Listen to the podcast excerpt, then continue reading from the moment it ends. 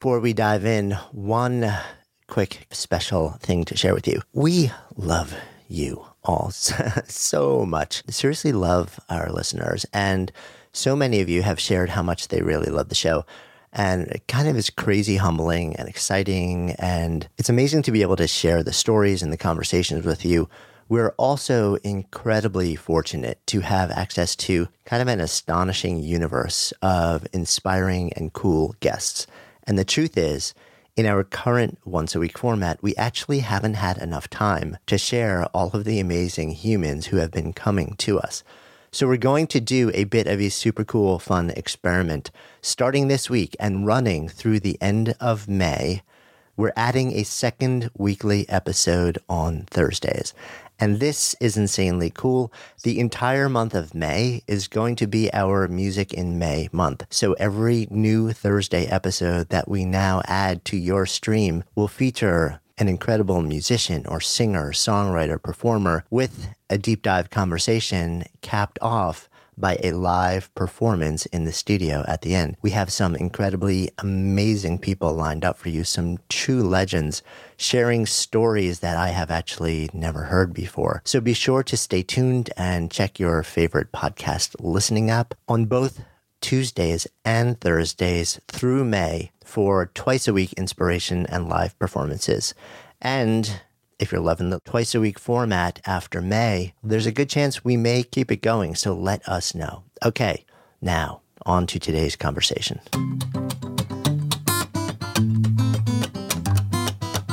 So every once in a while, you meet someone with an incredible vision, and it's almost like they see into the future and know exactly what they want to make happen. Problem is, seeing isn't doing. And most people, even those with big, bold visions, never actually have the drive and the capability to make their ideas real. My guest this week, Laura Gassner Otting, is one of those rare humans who actually not only sees the future, but creates it. Thrust into the world of presidential politics in her 20s, she found herself working in the White House before a series of events, in no small part of her creation, led her to the world of nonprofit search, where she launched and founded her own firm, grew it into a powerhouse in the space before selling it to focus on her next act. What is that next act? Well, turns out along the way, having worked kind of at the highest levels of power and potential, she learned a ton about what truly makes people feel what she calls limitless. You know, that sense of being utterly fulfilled and capable of anything. And her ideas, her strategies, her distillations, her awakenings are all in a really great new book, appropriately entitled Limitless, which focuses around an unusual word, consonance. We dive into that in our conversation today, along with Laura's kind of mesmerizing journey, her sense of unrelenting drive, her humility, her brilliance, and a perpetual willingness to both listen and lead, all in the name of making a difference and helping others rise, or to put another way, of being limitless. So excited to share this conversation with you. I'm Jonathan Fields, and this is Good Life Project.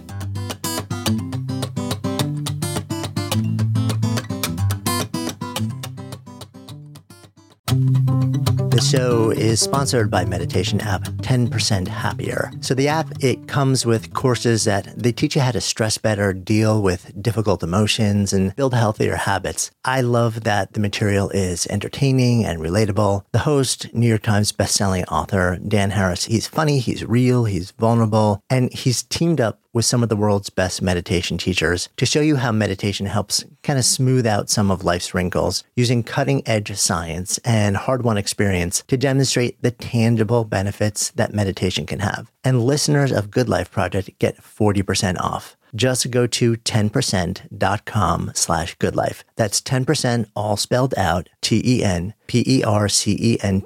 dot com slash goodlife. And if you aren't ready to meditate just yet, but are curious how smart, ambitious people use meditation and benefit from it, well, then check out the 10% Happier podcast. Either way, you can find it all at 10%.com slash goodlife. We first met, I think, the first time when we spent like three intensive days yes, together in Philly. At A-listers. Right. And I was thinking about it. It's really funny because I read your book. I've you know, known each other for, what, three years now? Two yes. years now, something like that. Two years, I think. And um, and I was remembering my first impression of you. Uh-oh. And I remember that there were like 10 of us in a room, kind of like in this theater type of place in, in Philadelphia. And we were all, you know, working on our chops as speakers. And we were acting like we knew what we were doing. Right. But we were all so vulnerable. But, okay, so it's interesting to hear you say that because I remember you, you know, first we all had to get up and like do our best four minutes or something like that. And, you know, I was like shaking. And I remember you getting up and I was like, oh my God, this woman is sort of like a powerhouse on stage, just like complete and utter confidence, which is really funny because knowing you now over a couple of years, there's this like really powerful duality that exists within you. Yeah, what you didn't realize was it was my only four minutes. I had a tight four. I only had four. That's all I had. It's like if it was 4:30, I was completely busted. I was done. That was it. All I had in me was I could I could speak the hell out of those four minutes, but that was it. Yeah, it's it's interesting because I have so many people who look at me and say, "Oh, well, you've got it all together. You figured it all out. Everything's perfect. You've just got LGO magic." And none of us have any magic, right? We're all figuring it out as we go along. And I'm just always amazed that people see me as this, I don't know, like fully formed adult when really all I am is like five years ahead of them or 10 years ahead of them or five minutes ahead of them and that's that's really all that's really all that any of us have is the the sort of outside person and inside we're struggling to figure it all out and i think the what what happens in between the sort of inside person trying to figure it all out and the outside person that we see is where like the beauty of humanity is. It's like that's like the struggle and the difficulty and the the incompetence and the the the big juicy interesting life that we live. Yeah, yet so many of us actually want to feel that or live in that place. well, yeah, because it's scary. It's yeah. hard. It's super hard. We were talking about our teenage kids uh, before we started recording, and I'm constantly struck by the fact that in school our teenage kids have to live on the edge of their incompetence. Like at every single day, wherever they are in school, they are constantly learning a new thing they didn't know the day before. And as adults, as grown-ups, we get paid and promoted and praised for living in the center of our excellence, doing the thing that we do well. And so we're not pushed out of that comfort zone.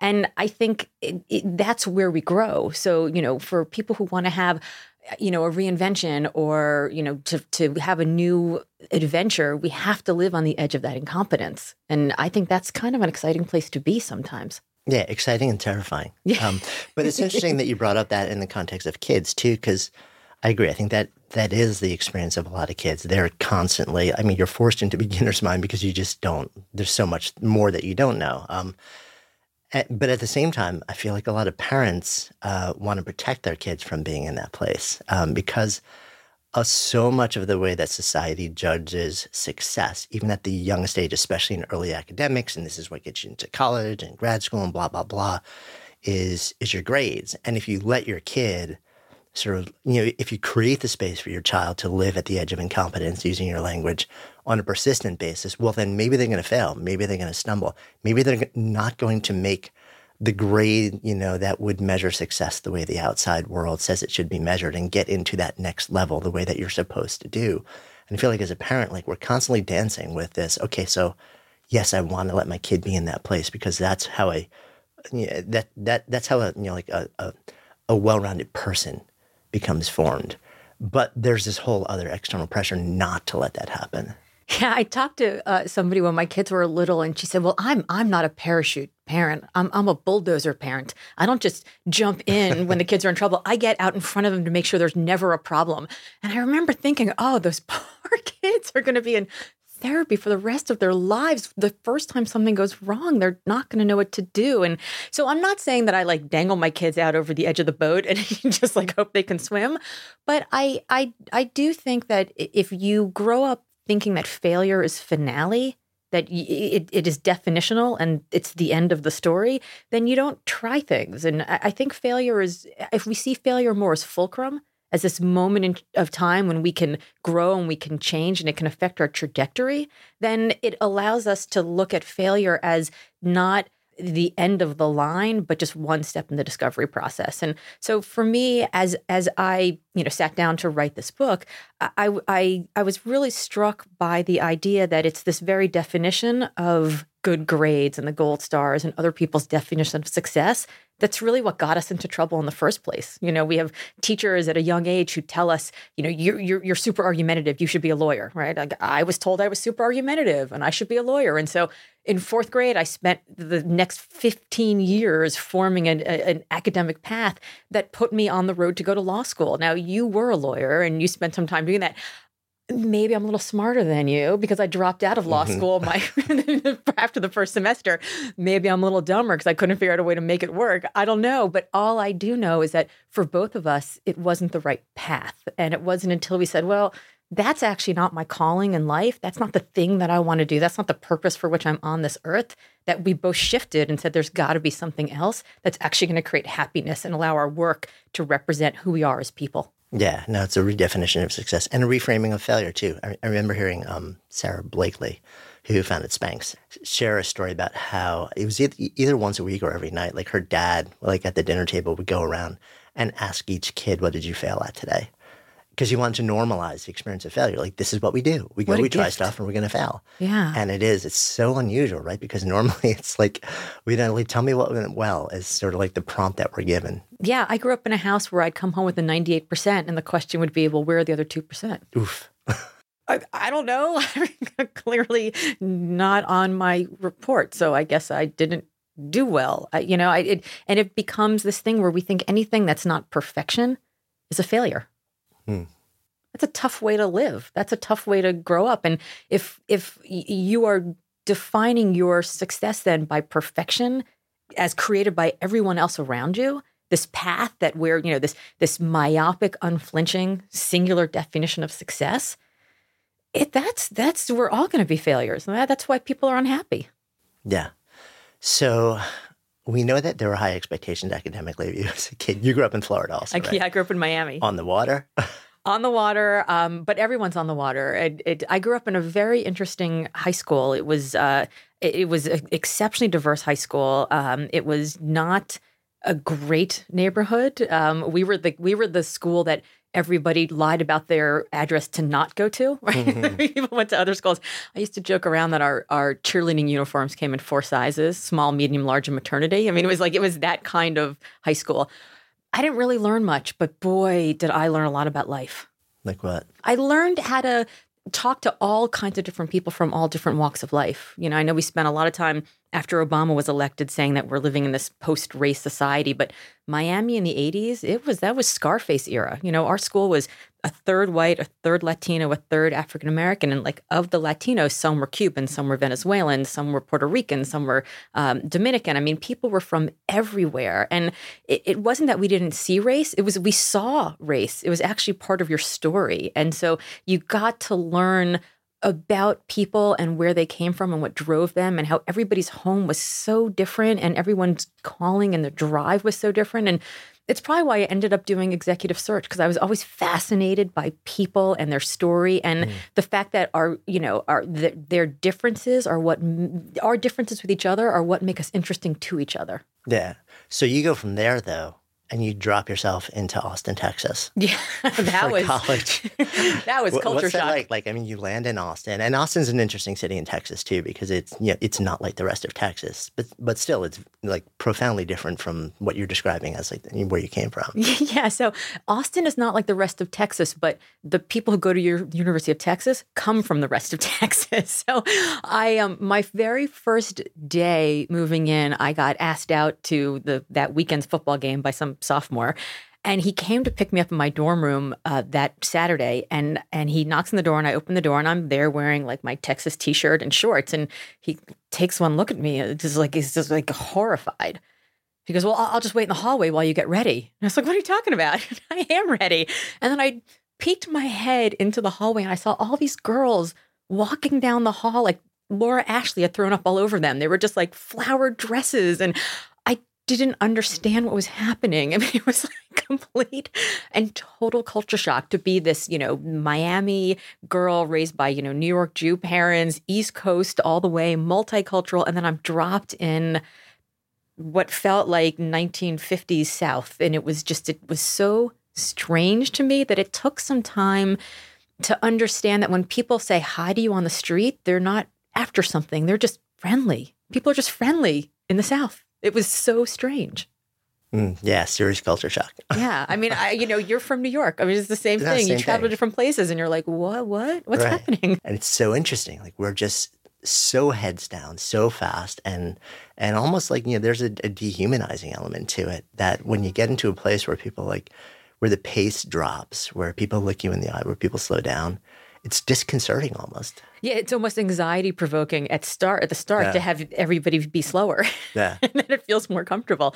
I the other day I was um I was flying Philly. I was flying out of Philly and I for whatever reason got I I got stuck in a, a window seat. I always like to be in the aisle seat on an airplane because I'm a control freak and even though I know that if the plane is going down we're all dying in a fiery inferno, I I still feel like it's like this illusion of control or something at that least you'll be able to run down the, the aisle it's right as my hair is on fire at least i'm like you know i, I don't know it's it's i know it's completely a, a, a mental illness that i have about this but um but it's my mental illness and i and i and i and i embrace it wholeheartedly.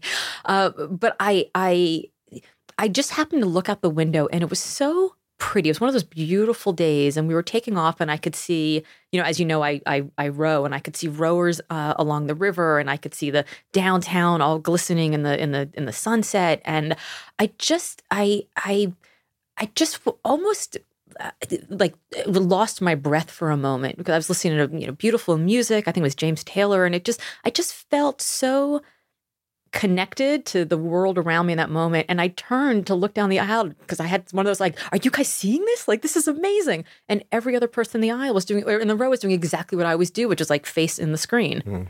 And I just remember thinking, "Oh God, I gotta, I gotta stop and slow down a little and just take." it all in this moment in time this this this this moment on earth Yeah, no, so agree. And I just read uh, Oliver Sacks had a, an essay posthumously um, published in the New Yorker that was all about this. And he wrote it obviously like more than four years ago because he passed in 2015. But it was all about just, I think so many people are talking about this, but his frame was really interesting to me because we talk so much about what having our head in our devices is doing to us, but we talk less about what it's taking from us. And that is our ability to actually know ourselves by spending more time in solitude, more time in contemplation, more time just simply in stillness and uh, and observing. I feel that pain too, and, and I'm like I really try and have a practice that pulls me out of that. But yeah, I sit on the subway in New York City, and every once in a while I'll do like a little quick test, and I'll just look down the whole car and I'll count the number of people that are on their devices, and I'm like, its average is about ninety percent is that they spend the entire time just looking down. And besides the chiropractic damage being done to the Yes. back of your neck and your body, it is, um, yeah, I, I wonder what that's taking from us increasingly. yeah i think we're missing a lot Yeah. and yet there's this tyranny of busyness that we feel compelled that we have to empty our inboxes and answer every text and keep you know scrolling on social media because we'll miss something Yeah. Um, so in Texas, you're studying government too, from what I remember. yes, uh, because I thought I was going to be the first female senator from the great state of Florida. That was my plan. I grew up in a house where my mom was a Democrat and my dad was a Republican. Is they they're both still alive, uh, and they're both still Democrat and Republican. In fact, they've gone further into their into their their holes uh, on on either side of the spectrum. And this was back in the day when, after the six o'clock news, the local anchor would get on Yeah. and they would do like a little editorial, like Yeah. a little op-ed, and so they would do that, and then we would talk about it at the table. And it was also during the the time of the um, Iran uh, hostage crisis, Mm. and I remember for whatever reason just being righteously indignant. And I remember counting every day I would sit at the table and I would talk about it was, you know, 157 days, 158 days. And I was I was so upset about the fact that I'd been sold this bill of goods that we were the greatest nation on earth and yet we, we couldn't do anything about this. It just didn't it it just didn't make any sense in my, you know, 16-year-old brain. And and I I thought that the way to create the the solution to the problems was to be a politician. You know, we were sold Ronald Reagan comes in, he frees the hostages, like the, the politicians are the ones who make the change. And I thought, oh, I'm gonna do that. I'm gonna solve all the problems. That's gonna be it. And I of course had already been told I'd be a lawyer, right? that was my that was my route. And so I political science was what was what was most interesting to me. Mm, okay, so now I have to ask about something else though, because you grew up in a household where your parents are have like very strong political opposite views, um, and yet you grew up in a household. I mean, Tell me about that a bit. well, what's actually even more interesting about that is that when I first thought I was uh, going to register to vote, I actually thought I was a Republican, which, you know, you knowing me now is completely shocking um, because I've really never been a Republican a day in my life. But I just, you know, you grow up in a house and and you think the world is the way that your parents see the world. And it was just this really sort of interesting moment in in time where like the solutions were being created when Ronald Reagan came into office. And when you're young and you don't realize what he's doing is something that's not actually what you consider to be a solution when you're an adult, you know, you have that moment when you're like, oh, everything I knew up until this moment was wrong. And and it happened for me because when I got to college, I remember walking down the main drag at Austin, where the you know where the like where the where the bookstores are and things like that, and and I saw somebody sleeping on the street. And I remember turning to my roommate being like, why is that guy sleeping outside? And she just looked at me. She's like, you idiot. He's homeless. Like I just, I'd never, I didn't, you didn't see that growing up in Miami. You just didn't see, you didn't see homeless people. You, we had, you know, tent city and we had refugees and we had people from all sorts of other places, but they were somewhere. They weren't everywhere. And that to me was like, it was like I had like a mini stroke when I saw that person. And I was just, I couldn't, understand why that existed, like why there wasn't something that somebody could do to change that. And it just felt wrong. And then I started doing research and then I realized, well, I'm just, you know, I was just growing up in a privileged household where I never had to think about those sorts of things. And it and it really affected who I was at my core so that, you know, everything I've done since I think has been working to ensure that there is safety net in the world and opportunity and access for people. Mm. Good Life Project is supported by HubSpot. Complex enterprise software, it shouldn't get in the way of launching your next campaign. That is why HubSpot built the new Marketing Hub Enterprise. So say goodbye to countless hours of software management. Their platform offers the power and flexibility that scaling companies need to succeed with the ease of use that you expect. So you match every customer interaction to revenue, use AI to test and optimize, and create create more personalized experiences. Plus, you can integrate HubSpot with hundreds of other tools and apps. So stop managing your outdated and overly complex software and start creating remarkable customer experiences. Learn more about the new features in Marketing Hub Enterprise at hubspot.com slash Wondery. That's hubspot.com slash Wondery.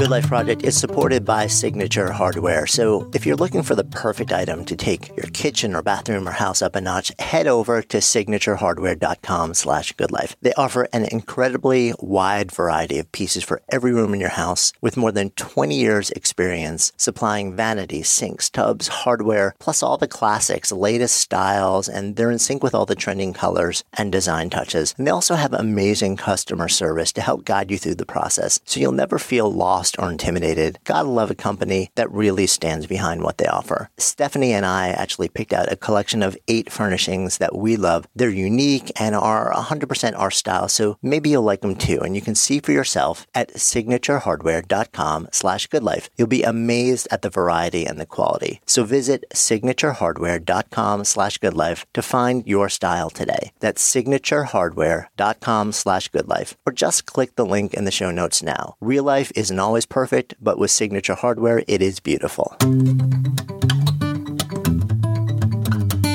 Yeah, I'm curious too. I mean, what what it was like for you to grow up in a household, seeing that two people could build a life together with profoundly different views on the world. You know, they just agreed to disagree. Yeah. They just it it was. I remember them discussing it. I don't remember them ever arguing about it. It was never you're right, I'm wrong. It was more I think I think they probably had more in common than they didn't. And I think my dad put fiscal issues before social issues and I think my mom put social issues before fiscal issues. And I and and it was at a time in politics when Ronald Reagan and Tip O'Neill would argue all day long, yeah, and, then, they, go out for a beer and they go out yeah. for a beer afterwards. Totally so it's a different time. You know, Ronald Reagan, whether or not you agree with his politics, the man had such reverence for the office of the presidency. He never took his jacket off. He never took a suit coat jacket off in the in the Oval Office. That's a different time than today, and I think I grew up just as a democracy nerd. Like I I believe wholeheartedly in the bully pulpit of the presidency. I believe in the bully pulpit of leadership. I believe in responsibility of a leader, whether they're leading from the front, the side, the back, wherever, that there is a sort of an example that they set and the way that they live in the world and the way they manifest their values that I think is it's contagious to people around them. And I, I really feel like that's that that matters. Yeah. So you went to college studying this really from a place of sort of pursuing the noble path, you know, pursuing what you saw as a as a profession um, that was steeped in dignity, in service, Yes. and citizenship. Yes. And then you got your your grad degree also at GW. Yes. Yes. Although I was in the I was in the White House before that, so I. Okay. I actually got the grad got the degree in, in, in in politics mostly because I was already doing it, and I knew as a woman I should probably have some letters behind my name, and so I it seemed like the easiest, most expeditious path at that it. point. So you go from UT then to well, take me Right to law school. right. So you go right into law school, but as you said, that that wasn't a real long career in law school. it was not it was not a long or a an exceptional career in law school so i i went to college when i was uh when i was six when i was 17 i i, I skipped kindergarten. I knew how to stack blocks. I think my parents were just eager to get us out of the house so i skipped kindergarten. And then graduated from college in three and a half years um, because i had a bunch of ap courses and and uh, that's just how they do it at university of texas. So I graduated in December, and uh, I I went to University of Florida in the January class because I knew I wasn't going to get into Harvard, and I figured if I want to run for office in Florida, I should get an in-state degree. So I went to the best law school in the state, and the January class is uh, it's a non-traditional class, so you have a lot of people that are coming at different points in their in their in their life. They're coming back into academics, and I was 20 years old, and I was looking down the the aisle, you know, at at my fellow students, and they're all showing pictures of their kids and grandkids to each other, and thinking to myself, I've made a huge mistake. Like I don't belong here. This just doesn't make any sense for me. And and and I was the first kid on the first day that was called out for the Socratic method in in criminal law and it I was I remember that day myself. Oh yes, yes. Or sorry, it was in torts. And Yep. I I went about 40 minutes before I just started crying. I was there was like I don't even remember what the case was, but it was about somebody, uh, some kid who hurt his leg and something, and was like the store owner responsible. And I, I, I it was it was brutal. It was just awful torture. Yeah, I remember. For me, it was contracts. Yeah, we had the classic, you know, like one L, where it was um, it was all about bringing you to your knees, sort Yes. of like showing you how little you knew, so Yes. that you could they could strip you down, and then hopefully, you know, really good professors would end up like then rebuilding you with sort of like new tools and ideas and processes that didn't, didn't always happen. It didn't always happen. So I got about six weeks into the uh, the semester, and I and and they were it was not happening. The the rebuilding part was nowhere on the horizon. But I was dating this terrible, terrible guy. Who, um, who who threw my bike in the back of his IROC Z one day to give me a ride home because it was raining, uh, and he said, "Before I drop you back at your apartment, I want to pick up some material from this guy who's running for president." And I, because you know, back this was before the internet, right? So like, if you wanted to learn about a candidate, Yeah. you had to go to their local strip mall, uh, you know, local campaign office, and actually get some pamphlets. And I remember thinking, Governor who, from where, Arkansas? Like, not a chance in hell. And we walk into this little campaign office that was maybe like twice the size of the studio, and there in the corner was this little black and white TV of then Governor Bill Clinton talking just so passionately about this idea of community service in exchange for college tuition. And it was like a lightning bolt hit me. And instead of feeling like I need to be the one to solve the problems, I need to be the one to be the helper, I thought that needs to happen, right? What can we do to make that happen? And so I started volunteering on the campaign. And it was just one of those quirks of timing where about three or four weeks later, all four principals, Bill and Hillary and Al and Tipper Gore, came through this tiny Gainesville, Florida. And we got 36,000 people to show up at this rally. And so the national campaign office was like, who are those volunteers? We got to get them on board. And getting on board meant basically you got all the ramen soup you could eat and you got to eat cold pizza and sleep on high school, you know, in high school gymnasiums. And we threw rallies all over the country. And and one thing led to another. He got elected and I ended up in the White House that helped create the AmeriCorps National Service Program. So you end up leaving law school, going out onto the road, working on the campaign, and I guess it would have been in your early 20s then, basically ending up in the White House. Yeah. So I walked into the White House on inauguration day 1993, and I was just shy of my 22nd birthday. What's that like? uh, overwhelming, scary, exciting. I was wearing my mother's hand-me-down suits, so big-shouldered. it was um I was too young to know that it was insane. I mean, I think I was really lucky in that I wasn't old enough to realize just how scary and how big the the how big of a deal it was. So I had a huge amount of ignorance uh, that I could that I could rest in, which was very lucky for me because I was scared out of my mind as it was. Mm. So what do you end up doing there? So um, when I was on the campaign trail, I was excited about this idea of community service in exchange for college tuition. And when I I got to know a guy along the campaign trail, a friend of mine, um, who became the person who called all the volunteers to come in and work there. And I said, Well, I want to work in the First Lady's office, I want to work in political affairs, or I want to work in national service. Those are the three things I'm super interested and I had, you know, I had I had gotten on the on the auto train from from Gainesville and brought my car up, and I was living in this basement apartment for you know it, it, with me and the rats and the cockroaches for like two hundred and fifty dollars a month, and and my parents in this like moment of flexibility that they had never shown before and had never shown after said we will give you six months, and if you can find a paying job in six months, you can stay, and if not, you're going to come back and finish law school. So as you can imagine, I was incentivized. I was incentivized to find it. So he calls me the first day and he says, "I've got uh, a, I've got a you know a volunteer job for you to come in and uh, into political affairs and answer the phones." And um, Rahm Emanuel, who's you know not the mayor of Chicago, uh, was the head of political affairs. And so we go in, and there's this like really big, complicated phone system, right? There's like 18,000 buttons, and I, I it, it, was it was like nothing I'd ever, was like a switchboard. So I go in the first day, and the very first phone call, hello, this is Mr. Emanuel's office, and it's his mother. So I'm, I don't know what to do because if I put the phone down and I hang up on her, that's a problem, right? But I, I, couldn't figure out how to press hold. It was the very first call. So I kind of gingerly put the phone down next to the cradle and I tiptoe into his office and he's sitting there, his feet are up on the desk. Again, this is like the day after the, the inauguration his feet are up on the desk and he is um, flipping through the clips which are back then there would be somebody in the middle of the night that would go through all the media and they would get all the relevant articles and they'd mimeograph them. They'd photocopy them and they would distribute you know hundreds of copies into every single office. Now every white house transition the former administration staffers play a prank on the incoming administration staffers and what the people at, after Clinton did when George W was coming to the office, they actually took the W keys off of all the keyboards, right? Like that was the prank. But when H.W. Bush left the White House, the prank they played on the Clinton people was they took the the extension numbers off of all the phones.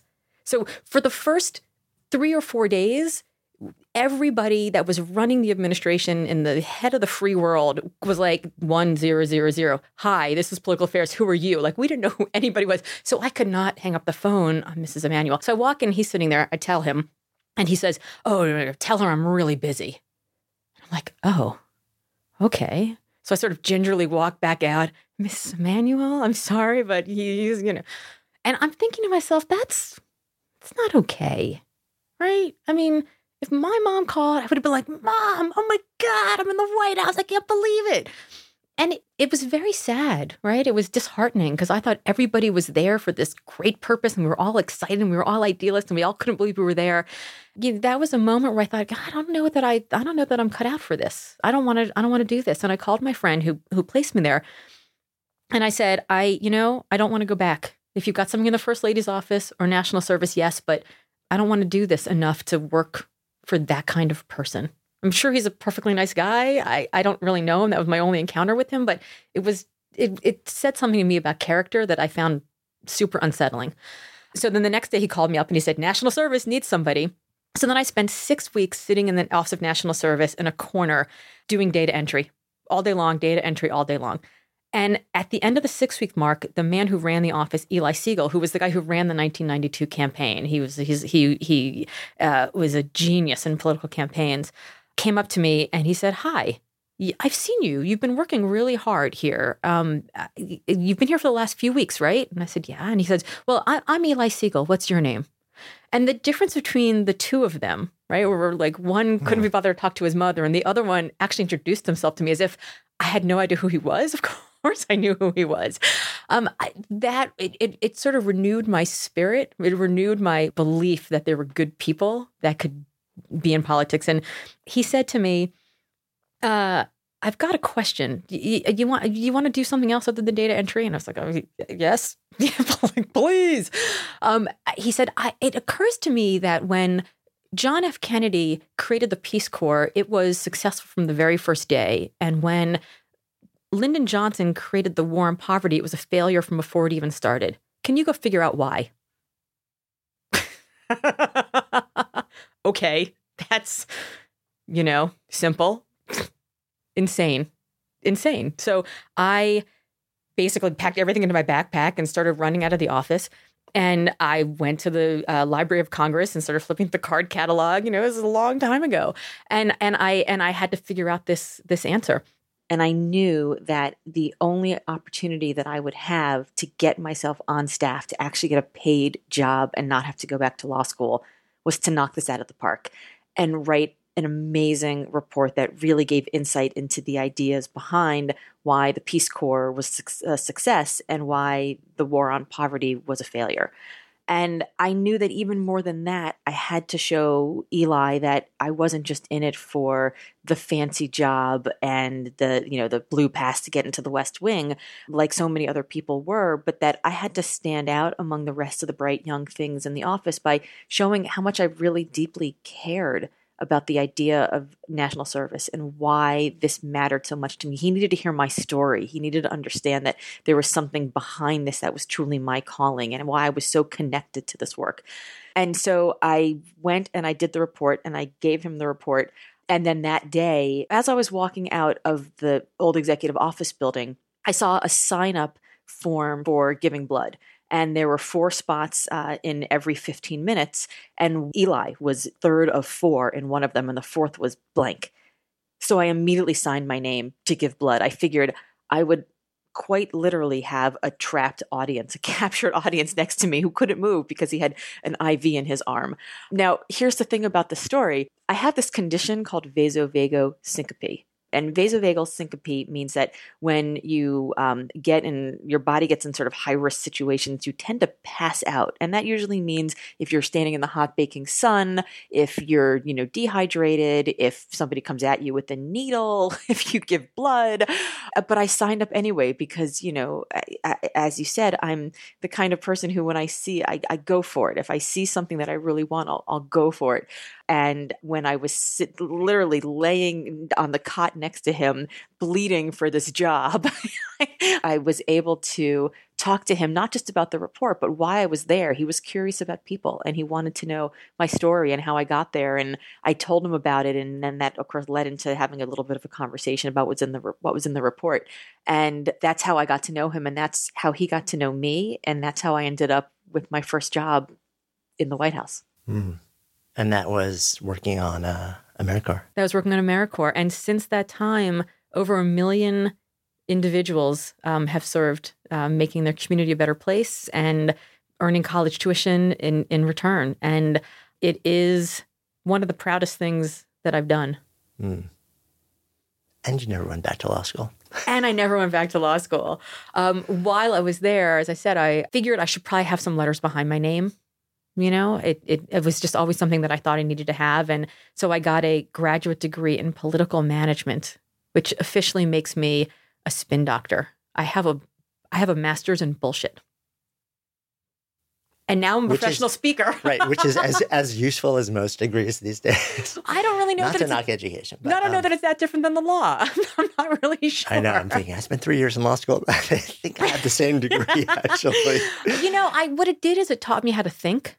Yeah, And I think that any education should teach you how to think. Education that teach you how teaches you how to perform, I think, is less useful. Yeah, it's so interesting you say that because that was my that was the primary reason I went to law school. It was I actually blew off most of my classes in undergrad, and and I was really curious what I was truly capable of, and I figured I had no intention of I, I had no idea whether I would actually ever practice law after law school, but I was like, this is something that's going to really push me, and at a minimum, hopefully, it will give me a framework to understand how to create rational arguments, how to think, and maybe even how to speak a little bit. You know, and it did some of that for sure. Like then going out into the practice actually was a whole completely different world. But yeah, it, it's it's interesting, you know, to sort of go in with that objective in mind Yes. so when you come out of there and but i'm also really curious because so you're somebody who up until that point it seems like literally like you open your eyes you see something that you want you do it you get it and it happens bigger and it happens faster. And no matter what it seems like you know i'm sure you stumbled up i'm sure you tripped and failed along the way. But like if there's something it doesn't matter how big you will just embrace it you will say yes and you will work until it's done. Which makes me curious about you wondering after literally sitting in like the White House at the age of like 22, 23 years old saying, Oh, for me to succeed, I need some letters behind my name. Yeah, because I'm like everyone else, a big giant bag of insecurities. Uh-huh. Like we all look at other people and go, oh, they know what they're doing. Anything they do, anything they touch turns to gold. They're great.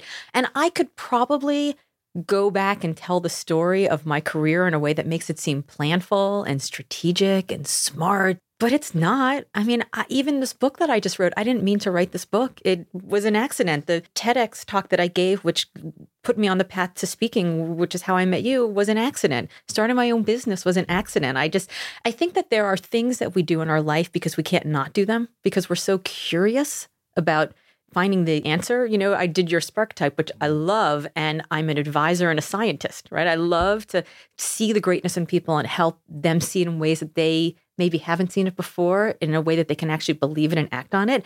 But I also love finding out the story and figuring out the solution and sort of pushing the puzzle all the way to the end. And so uh, when I do that, if you don't see failure as finale and you see it as fulcrum, every time you get to the end of the road, you can think, well, does the road end or do I just need to learn how to hike now? Right? Like the, the mm-hmm. pavement is finished. So now do I go over the grass? Do I go over the wall? How do I figure out how to get to the next place? Because you know there's another road out there.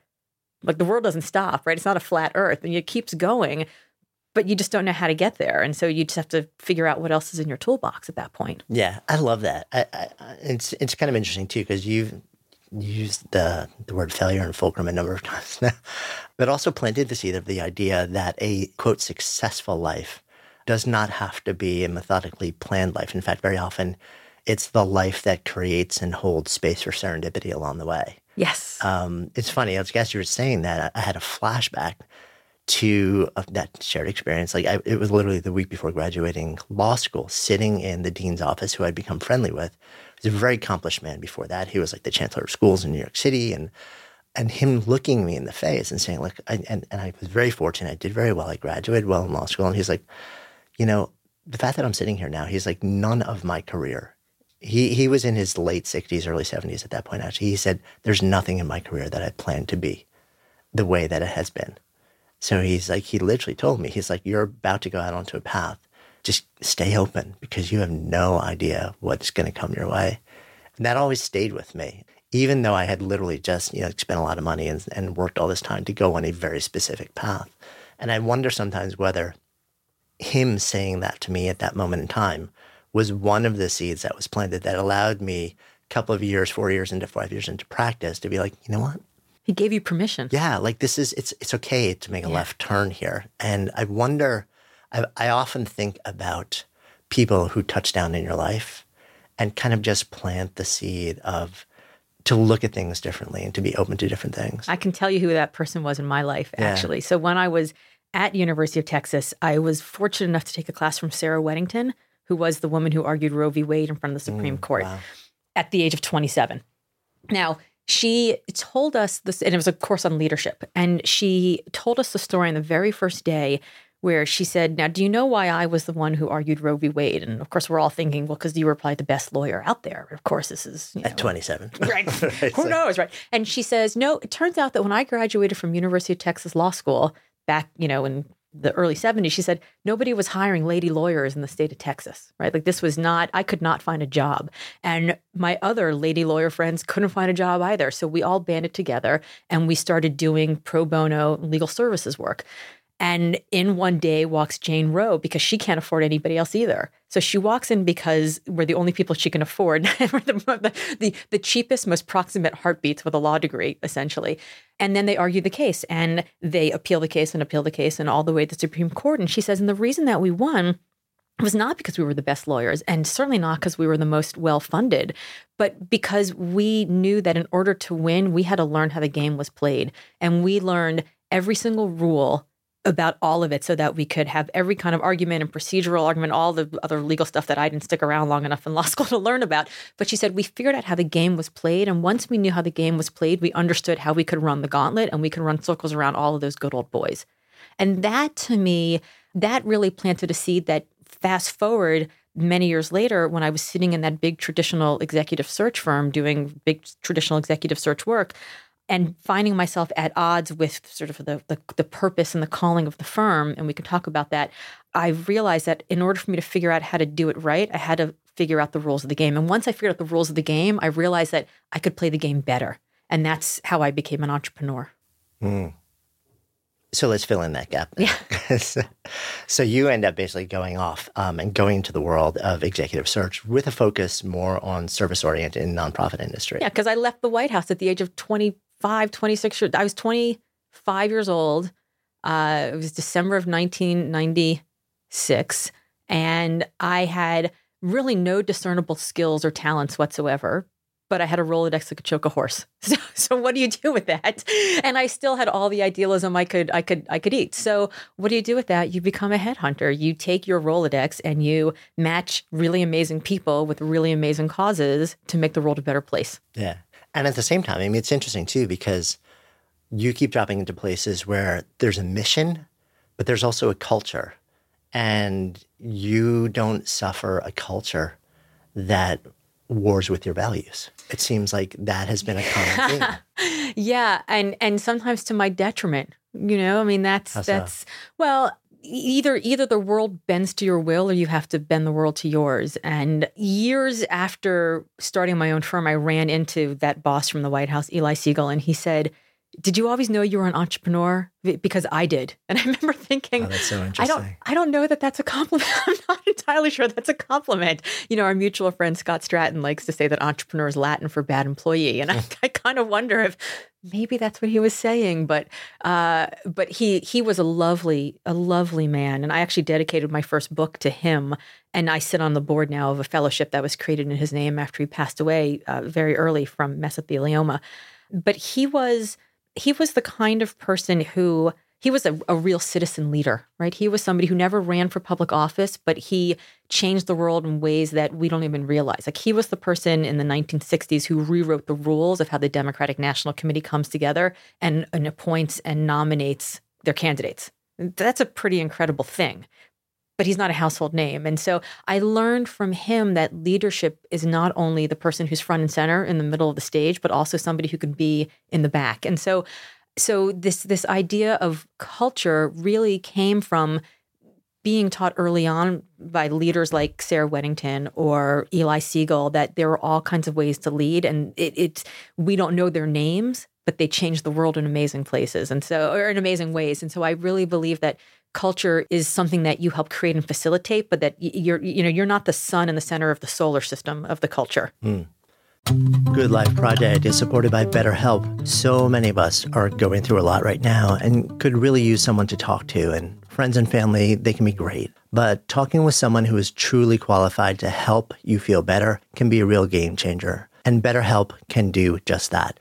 They're the world's largest online counseling service. You can get started no matter where you are in the world quickly. They assess your needs and match you with your own licensed professional therapist. Then you schedule weekly video or phone sessions in the comfort, privacy, and safety of your own space. And they make it easy and free to change counselors if you feel you'd like to try someone else. BetterHelp also gives you access to an incredible range of expertise, which might not be available where you are. It's more affordable than traditional offline counseling, and financial aid may be available. So visit betterhelp.com slash goodlife. That's better, H-E-L-P dot com slash goodlife and join the over 800,000 people taking charge of their mental health with the help of an experienced professional. And as a special offer for Good Life Project listeners, you'll get 10% off your first month at betterhelp.com slash goodlife.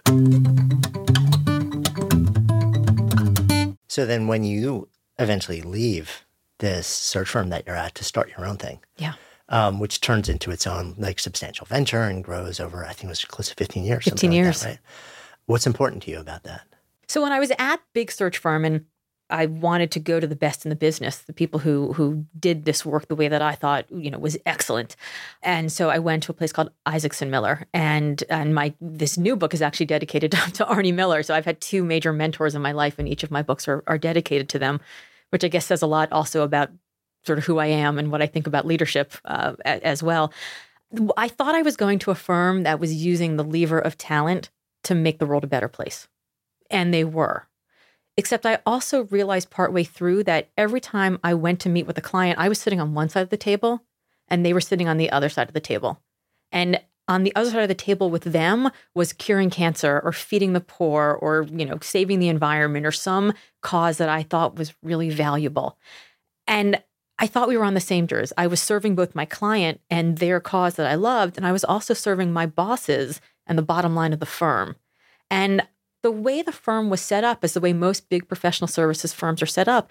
The people who are doing the on the ground work are incentivized to spend the most amount of time and energy on the biggest clients, right? The ones who pay the biggest bills. And I understand it, it totally makes sense. But what happens, I think, unwittingly, is that then the last 5% of my time usually ends up getting siphoned off to the smallest clients. And frankly, the ones for whom the fees that they're paying are the hardest to come by and the ones that mean the most. And I just got to a point where I felt like finding the chief strategy officer of a major international foundation was a whole lot easier than finding a, a, fundraiser for a local domestic violence shelter. And I didn't feel like I should be charging way more money to the former than the latter. But in fact, it actually meant more. The money meant more to the to the domestic violence. I mean, it, it was more painful for them to hmm. pay it, and and it just it, it it didn't seem fair that they were getting the last five percent of my time because of the way that we were sort of perversely incentivized inside to pay different amounts of attention to different clients. And so I had this moment where I went into the big bosses and I was like, we could do this differently. And I sort of had this like Jerry Maguire moment of rage. And I wrote this manifesto and I was basically told, yeah, uh, no, thank you.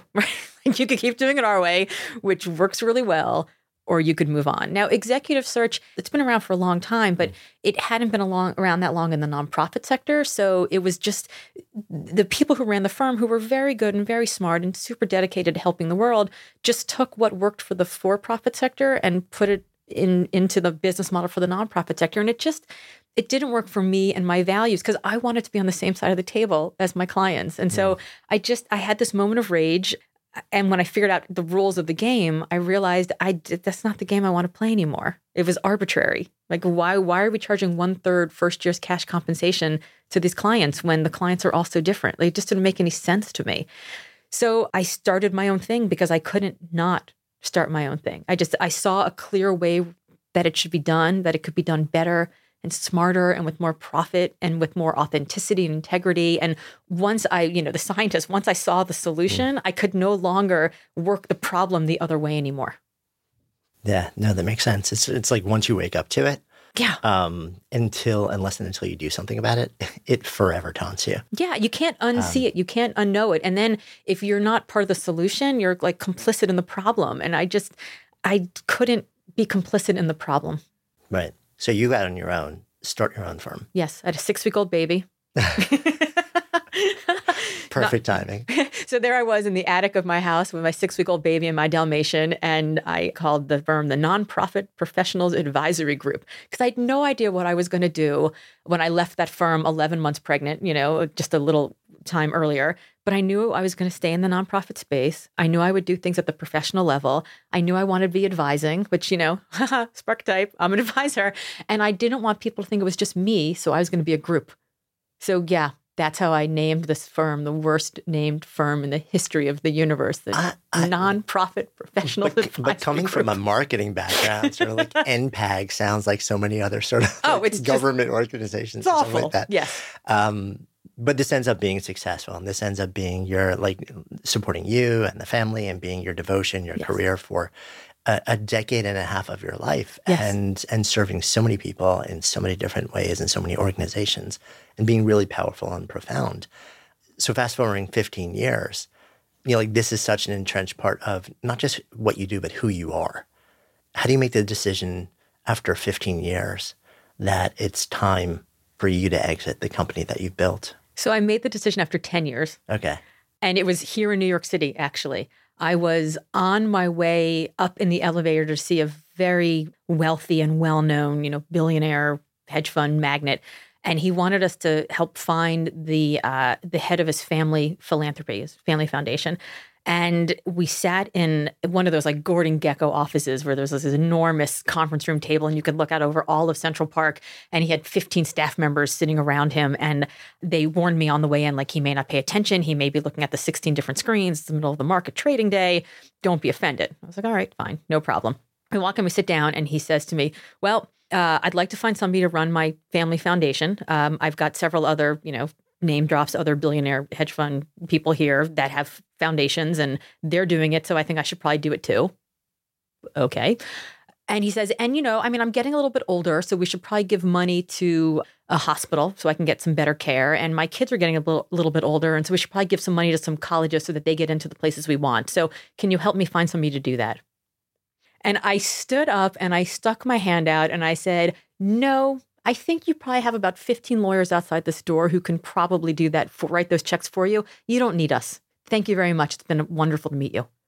And every one of his staff members like took a collective breath in and just held it because they I don't think anyone has ever said no to him before but I got to that point where I was like no this I could take your money I could do this in my sleep but it's not interesting and so he said well, well, well wait a minute. Um, well, well, what would you do if you were me? And I said, well, you know, in the research that we did about you before coming to meet you, um, I've learned two things. Number one, you are an exceptionally private person, which is also just because I couldn't find any information about him. And second, you care deeply about your kid's sports because he has outdoor hockey rinks and all of his houses around the world. So, you know, probably not going to give to the environment. But these are the two things I could find in my six minutes of Google searching in the elevator on the way up to his office.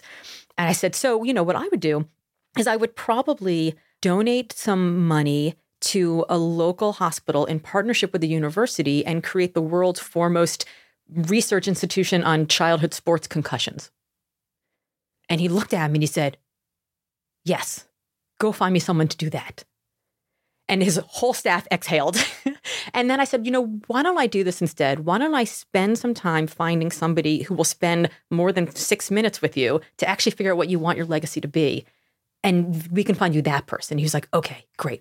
And I walked out of his office, sealed the deal, signed the contract, everything's great. And I thought, I have got to get out of here. I, mm. The fact that I just did that and it was easy and it was boring. And it wasn't that I got sick of pitching, it was that I got sick of winning because I had just done it at that point so many times, our clients would say, Oh, we've got a really unique problem. And I'd say, It's not unique. It's unique to you, not unique to me. After 10 years of doing it on my own and five years of doing it with the other firm, I had just seen every iteration of every problem at that point, And I just, I wanted to do something different. And what I'd learned about myself in those 10 years is that I actually didn't love search that much. I actually loved being an entrepreneur. I loved making things. I loved creating. I loved mm.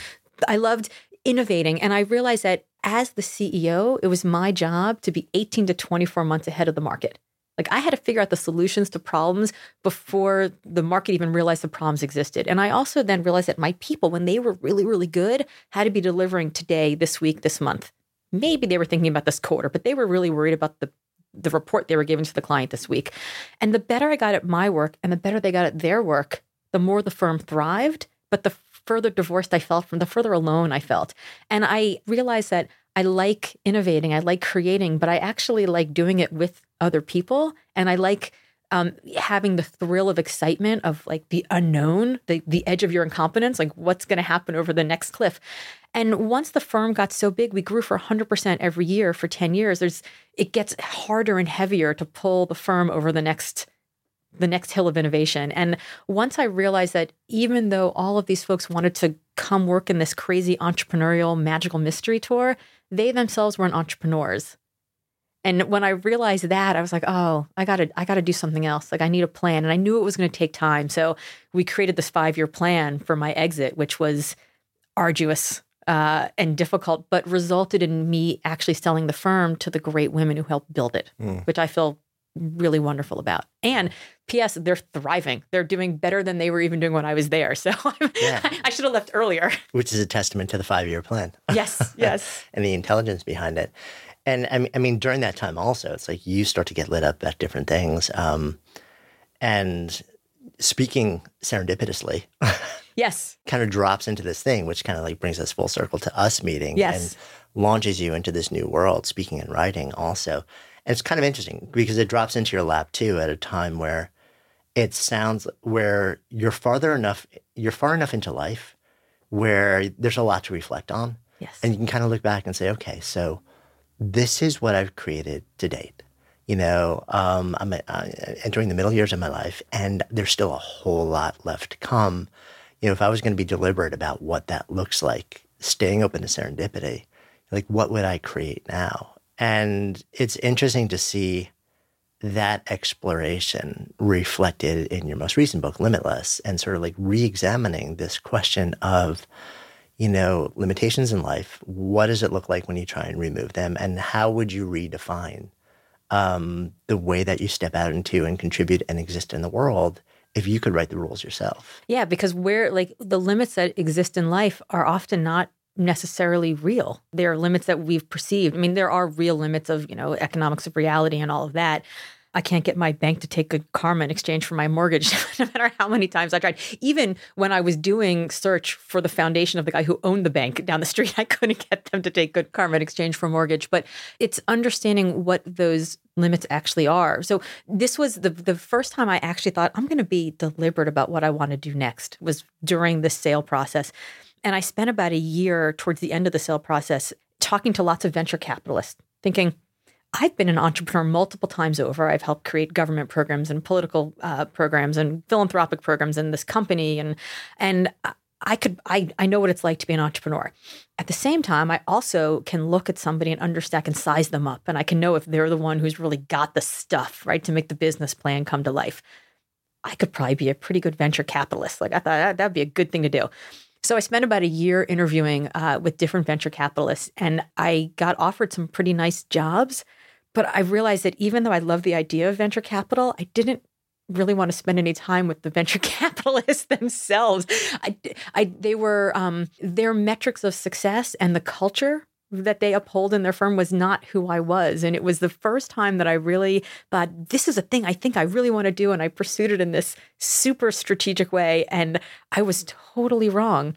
And at the same time, Tamsen Webster, our mutual friend, asked me to do this TEDx talk. And I had done a lot of speaking on behalf of my firm in terms of, you know, pitching and presentations and workshops at conferences, but I'd never really performed a talk. And I didn't even understand the difference between speaking and performing, that they are completely different skill sets and energies and preparation. And she asked me to do this. And so my very first talk was that TEDx at the Boston Opera House in front of 2,600 people. And it was like 12 minutes, no notes, no net, go. Terrifying. Completely terrifying. In fact, my sister flew in uh, to to watch it, and she said I, I walked out and I I looked up at the three mezzanines of people, and she said she thought I was going to pass out. I just like took a deep breath, and I hoped that I would remember my first line. And I did, and it all poured out of me and it and it worked. I forgot some things, of course. It wasn't perfect. I can't even look at it now. It's like it's so it's I'm so speaker voice because it was my very first. I mean, you'll you know you get this right, like you get in this place where you're like, I need to say these lines exactly like this. And when you and I met, I had been speaking for just long enough that I knew that there was something in me where I could do it, and I I didn't as an introvert. I don't I don't know if I like speaking but I'm enjoying the mastery of the skill, right? Mm. I'm enjoying this goes back to the scientist thing. Like I want to solve the puzzle. When I was giving that TEDx, there was one moment where I said a line that was supposed to be funny, and some guy at stage left laughed. And I was like, oh, I like that. I want more of that. It was instantaneously addictive. So I'm sort of exploring this this idea now of what speaking would be and how do you embody that person and how do you perfect that craft yeah and it's interesting for me to see just what what you have now created over the last two three years um, which is a full-time traveling around the world career keynoting on stages of all sizes especially in the context of you you know, like I happen to know, like your favorite thing is to basically like hang out on your couch with like your kids and your dog and just yeah. like not be around any other human being. I have very few friends actually, right, and I like it that way. right. Yeah. And yet you're out on the road in front of like massive crowds on a regular basis. And it's interesting to, and I completely get how, how that duality exists and it's actually completely natural. And so many of us speakers are introverts. Yeah, that is, is fascinating, fascinating, to, to me. Yeah, yeah. Um, because I am very much wired the same way. I'm a complete homebody.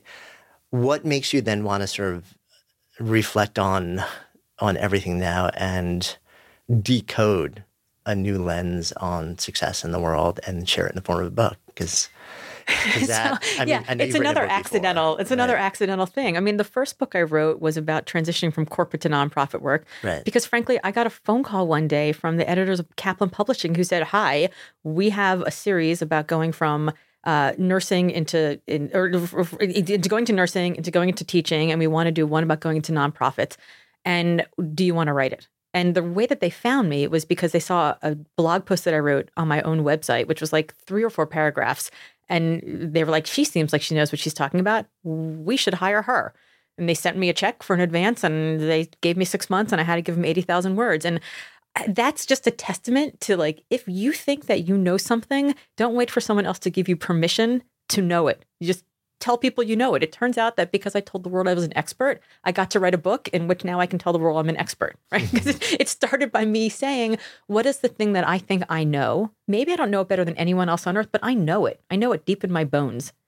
I can write about it. I can be an expert on the subject. So that's how I wrote the first one. And then this one, ironically, I've been on stage stages talking about confidence and competence and finding your voice, your leadership voice. And I was feeling not very confident because even though I have letters after my name, I don't have a PhD. I'm not a neuropsychologist. I'm, you know, I don't have a whole background that is talking about the brain chemistry of how you do this. I just know it because I've spent 20 years interviewing thousands of leaders at these major crisis points in their career. Yes, to go into the nonprofit sector, but they came from corporate, from government, from nonprofits alike.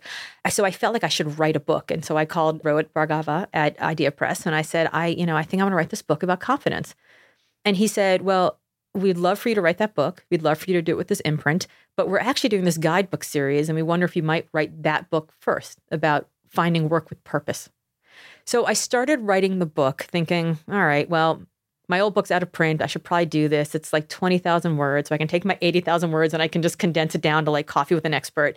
And I get a few weeks into it and he says, well, it's all well and good, but with my publisher hat on, you could sell more books if you also talked about finding purpose outside of just the nonprofit sector he's like, certainly you can find purpose that way, right? And I was like, oh, of course, of course you can. And so I started writing that book about sort of this higher idea of purpose and calling and what it means to be happy in your career based on these 20 years and these thousands of people that, you know, when I interviewed were all at the top of their game and they were all super successful, but they weren't all really happy. And I was reflecting on the difference between success and happiness. And even me, I was successful at the big traditional firm, but I wasn't happy. I was successful when I ran my own firm, but I wasn't necessarily happy. And in each of those moments, I had to make specific changes so that I could enjoy the success that I'd created and the platform and the, the, the flexibility that it gave me and the choices that I had. And so the book ended up sort of ballooning into this bigger thing. And I was going back and forth with the editor trying to figure out how to compress it back into this guidebook format. Chapter one, problem solution. Chapter two, problem solution. Chapter three, problem solution. And it turns out that purpose and happiness and calling cannot be compressed. Like you cannot, you cannot force it to behave. It's going to be what it wants to be. And so I called him up and I said, I, I I'm throwing up the, the white flag. I'm not your person. I'm not your author. I, you got to give this book to someone else and I'll, I'll figure it out. And he's like, yeah, you're right. This is not the book for you. You should write it as its own book, as a big idea book, and we should do it on its own next April in hardback. And I almost dropped the phone. I was like, what do you, what do you, what? What do you mean? Because that wasn't even the book that I meant to write. So I called Clay Hebert, our friend, in a panic, and I said, I don't, I don't know what to do. And he goes, Well, what do you want people to feel like after they've read this book? And I said, I want them to be limitless. I want them to finally feel like they can remove all the limits of everybody else, that everyone else, all the expectations and definitions of success that everyone else has put upon them throughout their whole lives. And I want them to just live their own lives. So he's like, You want them to be limitless? Ignore everybody, carve their own path, and live their best life. And I was like, yes. So the book went within a 45 minute conversation with him from the non obvious guide to purpose, doing work that matters, to limitless. to carve, how to ignore everybody, carve your own path, and live your best life, which changed Clay's as good like that. yeah, he's amazing. And so, like, at the single 45 minute conversation changed the tone and the cadence and the tenor of the book in a way that, in this completely meta way, unlimited me, right? Like I became limitless to write this book in a way that actually poured out of me. So it took, you know, it took so long to get the other one into this horrible position and then this just it was like 3 weeks later and it was done. Yeah. It just it was it it was everything was aligned, right? I was in consonance. It all made sense. Yeah, and that word that you just used really is at the heartbeat of both that experience you just described and also the book and the idea, like the big idea um, and it's not a word, consonance is not a word that is in most people's vocabulary. it's not. And it's interesting because I, you know, when I was doing executive search, I would, and it's so interesting that you, that you say that like in each iteration of my career, it was sort of culture and values that was driving, you know, my excitement and energy towards what I was doing.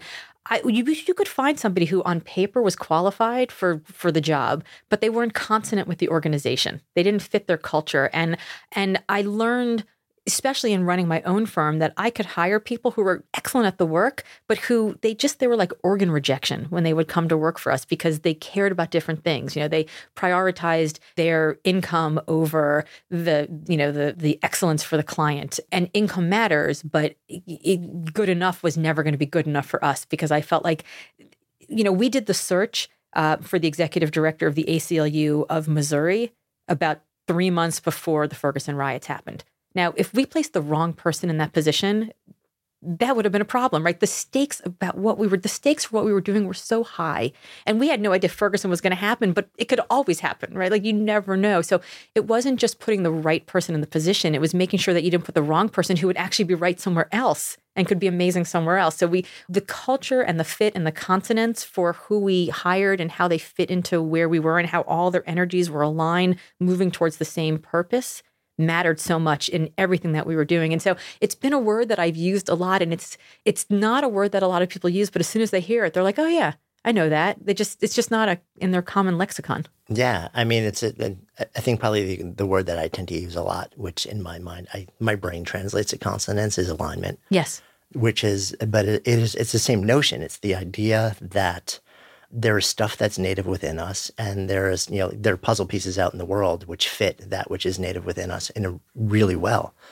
Um, that doesn't mean that there aren't changes that might be constructive to make or like you know like things to explore within us.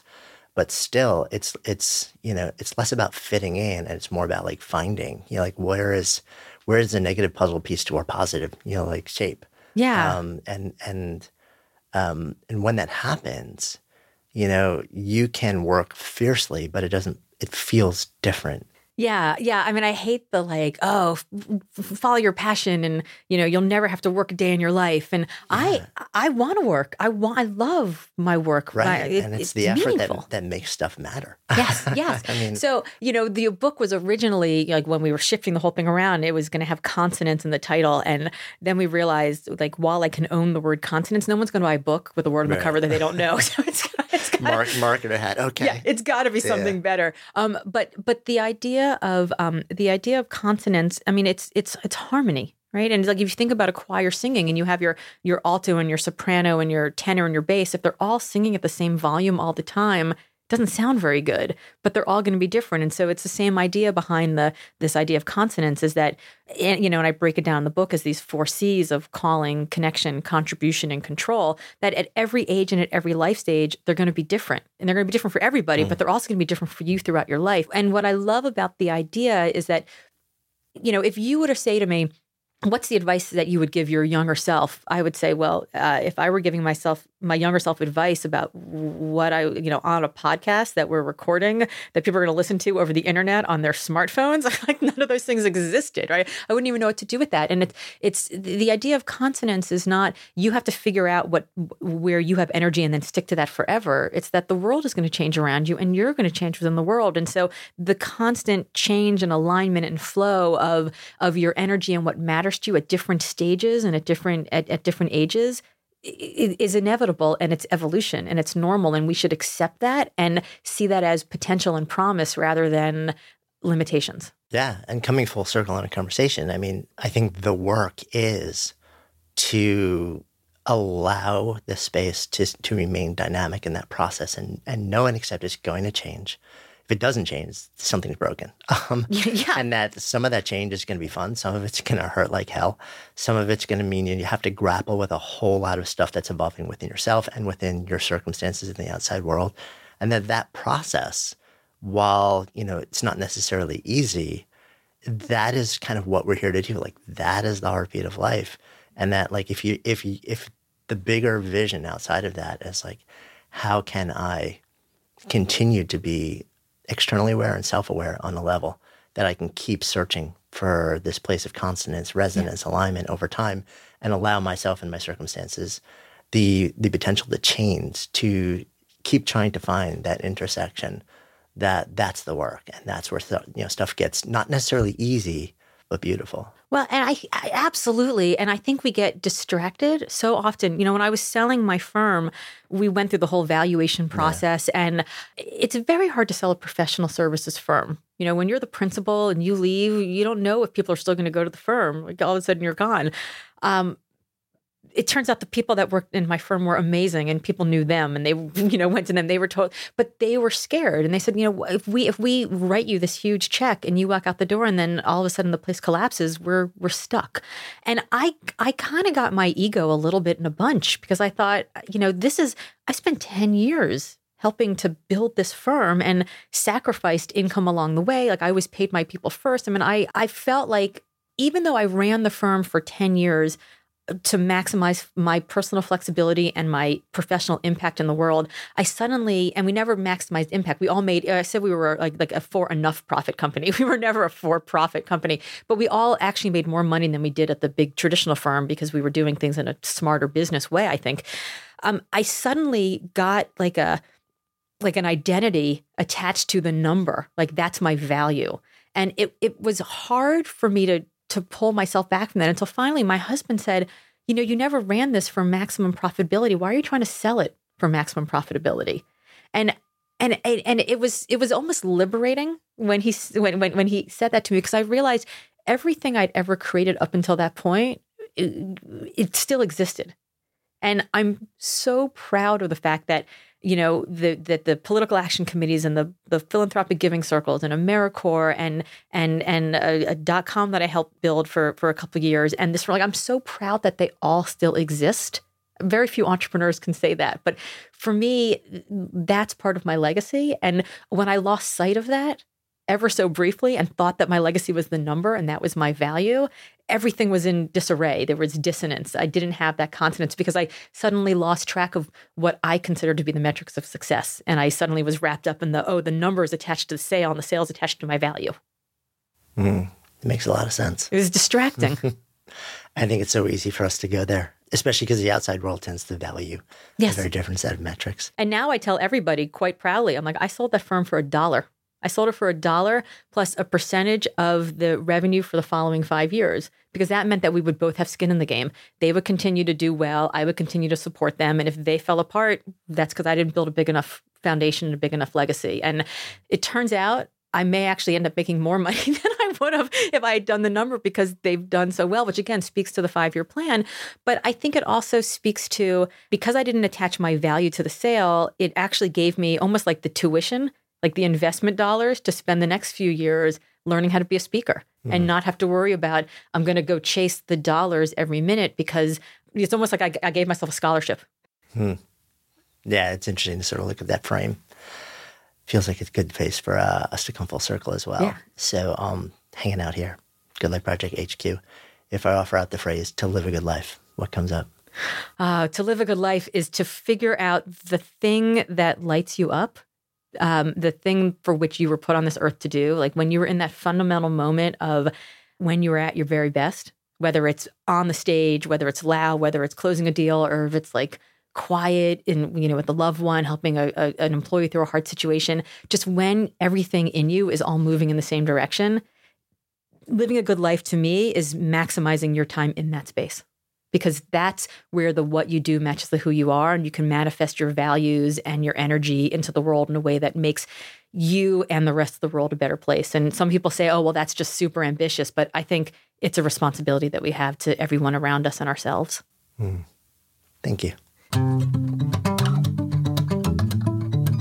Thank you so much for listening, and thanks also to our fantastic sponsors who help make this show possible. You can check them out in the links we have included in today's show notes. And while you're at it, if you've ever asked yourself, what should I do with my life? We have created a really cool online assessment that will help you discover the source code for the work that you're here to do. You can find it at sparketype.com. That's S P A R K E T Y P E com, or just click the link in the show notes. And of course, if you haven't already done so, be sure to click on the subscribe button in your listening app so you never miss an episode. And then share, share the love. If there's something that you've heard in this episode that you would love to turn into a conversation, share it with people and have that conversation. Because when ideas become conversations that lead to action, that's when real change takes hold. See you next time.